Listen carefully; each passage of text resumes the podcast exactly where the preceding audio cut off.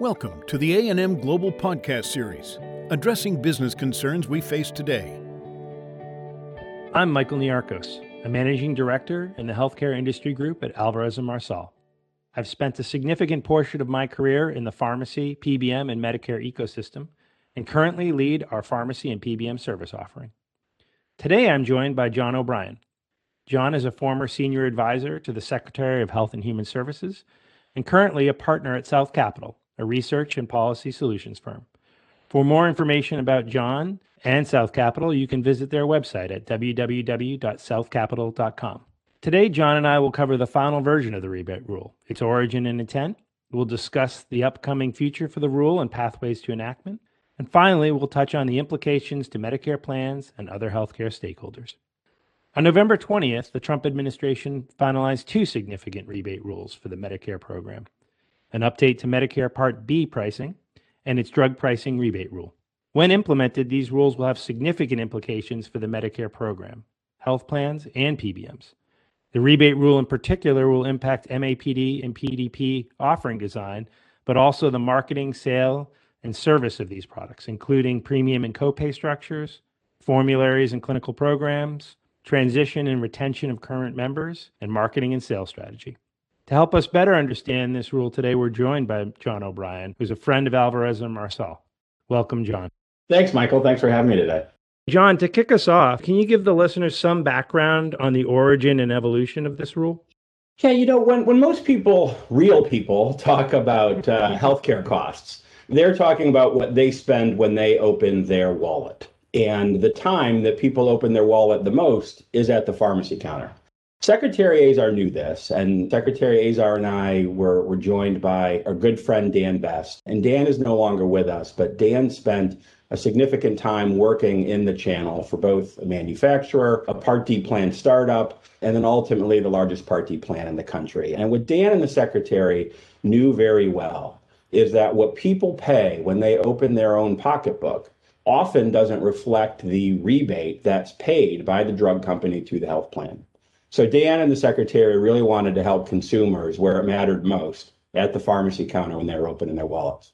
Well, that's great. So, John, we if you've been keeping up on the news, we've already seen some concerns from various industry groups regarding this rule. What challenges might you expect to enactment or pathways forward? Yeah, so so let me first say, you know, the, the biggest challenge that we had in putting together the rebate rule was that when we were brainstorming together, the three of us, how do we solve this problem? The only tool that we had in front of us at the time was the anti-kickback statute and the regulatory discount safe harbor, e.g., the rebate safe harbor that lives within the anti-kickback statute. We used the tools that we had to come up with a regulation that would address the out of pocket problem. We drafted a proposed rule, we got notice and comment, and then ultimately in June of 2019, the development and publication of a final rule was put on hold. And I say put on hold, other people like to use the word withdrawn. And that sets up the first challenge that this rule has in terms of implementation. I expect that there will be a um, well grounded challenge under the Administrative Procedures Act. And the people that bring that challenge will say that this administration proposed a rule, they took comment under the Administrative Procedures Act procedures, and then ultimately decided not to finalize a rule. Now, those who are defending the rule will say, well, what the White House and the president and the secretary said was they've decided to withdraw the rule. They didn't actually withdraw the rule. They didn't publish in the Federal Register a formal withdrawal notice. My colleague Kelly Cleary and I, who was one of our general counsel at HHS, and I wrote an article sort of describing one way to look at this. Our former OMB colleague, Bridget Dooling, wrote another article that described the other way to look at this. So I think the first challenge the rebate rule faces will be litigation under the Administrative Procedures Act saying that they don't have the authority to go direct to a final rule because they pulled back their previous proposed rule. The second challenge that the rule faces is the Congressional Budget Office, when reviewing the proposed rule, said that the rule would increase federal spending by about $177 billion. And In terms of only in Washington money, that means the Congressional Budget Office is now going to increase the budget baseline by $177 billion. So that means if I'm a member of Congress and I have end of the year funding priorities and I'm trying to figure out where am I going to find the money to help community health centers or other constituencies that are facing the end of extension of funding programs, I could look at that $177 billion as money the government is currently going to spend, delay the implementation of the rule, and use that money to pay for some of the other funding priorities I have. So, for those of you wonks that may be listening to this, it is almost the anti SGR. The third fate that the rebate rule could face is when the next administration comes in, they will be within the effective date of this final rule. So they may decide, typically, every time there's a transition, the White House Chief of Staff sends a memo to agency heads and says, uh, hey, let's put a pause on rulemaking for a moment and let's delay by 60 days the implementation date of any rulemaking that might have happened just before we got here. They may delay the implementation date of this regulation and then, after thinking about it, could decide to propose a new rule.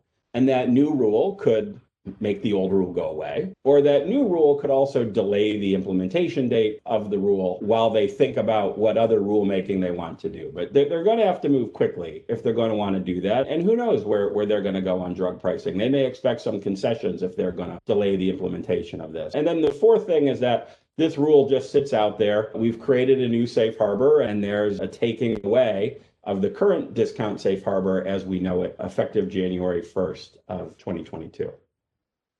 John, I really appreciate that. You know, I know the political environment is fairly complex. It's pretty difficult to predict. But do you have any thoughts on near term regulatory or legislative actions we could see around rebates or more broadly drug pricing? Well, gosh, there's a there's a couple things in there. You know, we talked about out of pocket costs. And, and and one of the things that the White House and the House and the Senate all agreed on is that we need to do something to solve seniors out of pocket costs in the Part D program. And there were a couple different bills floating around. The House passed HR 3, which, you know, has some things in it that not everybody loves. And the Senate had the uh, Grassley-Wyden proposal. Both of those proposals contained a cap on out of pocket costs for seniors and asking both Part D plans and manufacturers to bear more risk in the catastrophic phase of the program. So if we see serious redesign of the Part D program, the incentive to use drugs that have high list prices, large rebates, and low net costs may go away because kicking those high prices into the reinsurance phase where the government's picking up the majority of the costs would go away. If I'm a plan or a manufacturer and I have to bear that risk, I may want to think differently about how I price my products or how I purchase products that have higher prices. So, one thing that could happen legislatively, and it's hard to get my arms around this in the middle of a pandemic with the fate of the Senate as of yet undecided. I don't necessarily know that Congress is going to agree in the next Congress exactly how they're going to redesign the Part D program. But that's one thing that could happen. The other thing that could happen, again, as we talked about, is sort of this anti SGR approach. The mythical increased spending that would be created by the rebate rule would ultimately become just a future pay for other things, and, and they just keep it around as a piggy bank and delay it every year. Got it. So let's turn our attention for a second. Assume now that the rule is implemented in the near future, right, without significant delay. What do you see as the immediate implications to Medicare plans, and how should they think about their next period or year? You know, Michael, I am I am really sympathetic to the people that you work closely with in the plan implementation side. You know this calendar better than anybody, right? So if we work mm-hmm. backwards, from what is it the first monday in june when the part d bids are actually due there's already been a draft bid guidance provided by cms to part d plans for next year And that draft guidance didn't contemplate a rebate rule being in effect. So I've heard from staff at CMS. I don't know this to be a matter of law. I haven't seen an HPMS memo or anything like that. But I believe that CMS is going to want to put out some guidance that basically says, hey, look, this rebate rule wasn't our rule. This is the Office of the Inspector General. But we realize that you have to live in this new world and there's some uncertainty out here. So whether they ask, God bless plan actuaries, whether they ask plans to submit two bids, whether they give some other instruction, I think remains to be seen. But the nearest term implication is if I'm having conversations as either a manufacturer or a Part D plan, figuring out what my plan bid is going to look like for 2022, I need some answers pretty quickly so I can submit an, an accurate bid. Yeah, I, I would agree. I do think that this is a a very interesting time for plans. And it does seem to me that prudent plan would be to prepare for these potential eventualities and likely organize around some major themes your competitive strategy, your product redesign, likely a series of renegotiation around prices, your marketing and sales strategy, and likely a fifth area just around coordination because it's a significant amount of potential activity that you may have to be prepared for by the middle of the year. Well, one of the not so near, but sooner rather than later term implications of this rule, assuming that it would go forward, is that what the rule basically said was hey, a, a, manufacturer is no longer permitted to provide money to a plan or their PBM unless that money goes directly to the beneficiary. And the comment letters that we received from the channel described a number of different approaches. There were some novel vendors that had a different role in the marketplace. There were wholesalers and distributors. There are technology companies, all of whom came forward and said, you know what? Let's have the drug companies stop sending the money to the plans, period. And we'll administer it with this series of, of chargebacks. And many people in the marketplace said, my gosh, like you're going to create a whole new system for moving money around one of the more challenging places that money moves around in this country that that's going to be a really big lift and the plan said you know what look if, if you're going to do this and and we wish you wouldn't do this but if you're going to do this at least allow the money to continue to come to us and let us find a way to to distribute it to people at the point of sale. And when you look at some of the integration that exists out there, there were ways that, that many people proposed that they could do that. The other implication that I feel many of the plan and manufacturer lawyers are thinking about is the rule creates an exception for the payment of bona fide service fees, provided that they're based on fair market value. And there could be a whole conversation centered around look, some of these PBMs are creating new entities, some are calling themselves GPOs now. There could be a movement afoot to create new fees for scrubbing data or belonging to our GPO. And I think the only guidance that was really given in the rule is that if this is based on what the market really believes it costs to perform these functions, those fees are okay. If it's based on the cost of the drug, you know, you, you don't have to pay a, a programmer more to clean up data for an expensive drug than you do for a, a lower cost drug. So, so there's going to be a whole new school of thought around how do we design fees. And that's going to create, I believe, a lot of pressure on the PBM and pharmacy channel to have to start saying, well, once upon a time, we said that all of these rebates were used for premiums. And now we're saying, well, we took some money out of those rebates to be able to pay for our operation.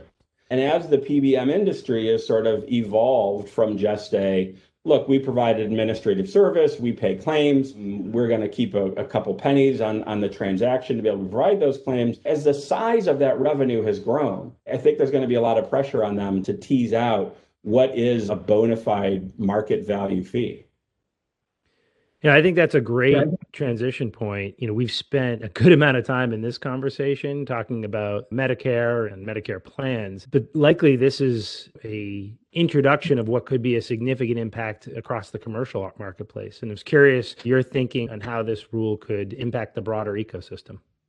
There, there are a couple three things that come to mind there. The first is one of the critiques of this rule was that it's only applicable with the force of law to federally funded programs, e.g., Medicare Part D. And the final rule ultimately decided not to affect managed Medicaid plans.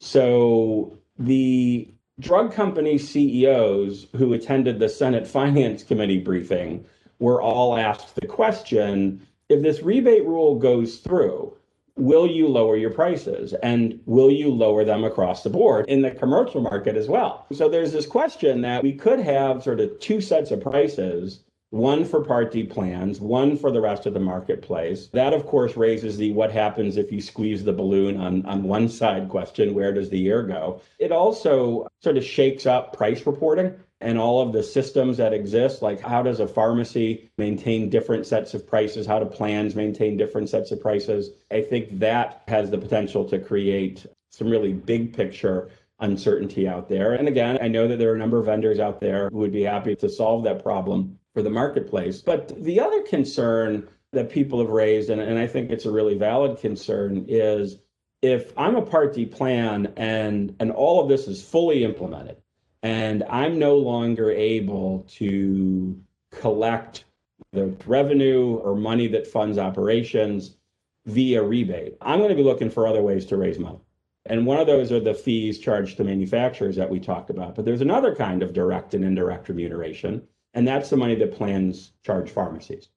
Presumably to adhere to a quality program and only because they've failed to met published easy to understand quality measures but the pharmacy community has been up in arms about DIR for quite some time. And there's a lot of uncertainty in the pharmacy DIR space and what that actually means to them. So I, I think there's going to be some significant pressure on pharmacy DIR. And the third thing that comes to mind is there are some upstarts in the channel out there that don't view themselves as traditional PBMs. There are some employers out there who are starting to say we're only going to deal with PBMs who are willing to provide us NDC 11 level net prices. So, so there's a lot of sort of future disruption and, and innovation out there. And I'll tell you, all of these things are things I'd love to talk with you about the next time we get together. John, I agree. I think this topic is incredibly broad. We could spend significant amount of time discussing it. And I think our listeners would probably benefit from some dedicated time on that. So thank you. Well, thank you. And I think your listeners could definitely benefit from hearing it from someone who knows as much about this channel as you do. I appreciate that. Well, John, thank you for your generous time and your insights today. We'll certainly be watching together the evolution of this rule and its impact on the marketplace in the coming weeks. For our listeners, for more insights on the Medicare program, health plans, managed care organizations, and PBMs, please visit our website at www.alvarezandmarsal.com. Once again, I'm Michael Niarchos. Thank you again for listening to our program on the rebate rule and its impact on the Medicare marketplace. Alvarez and Marsal leadership, action, results.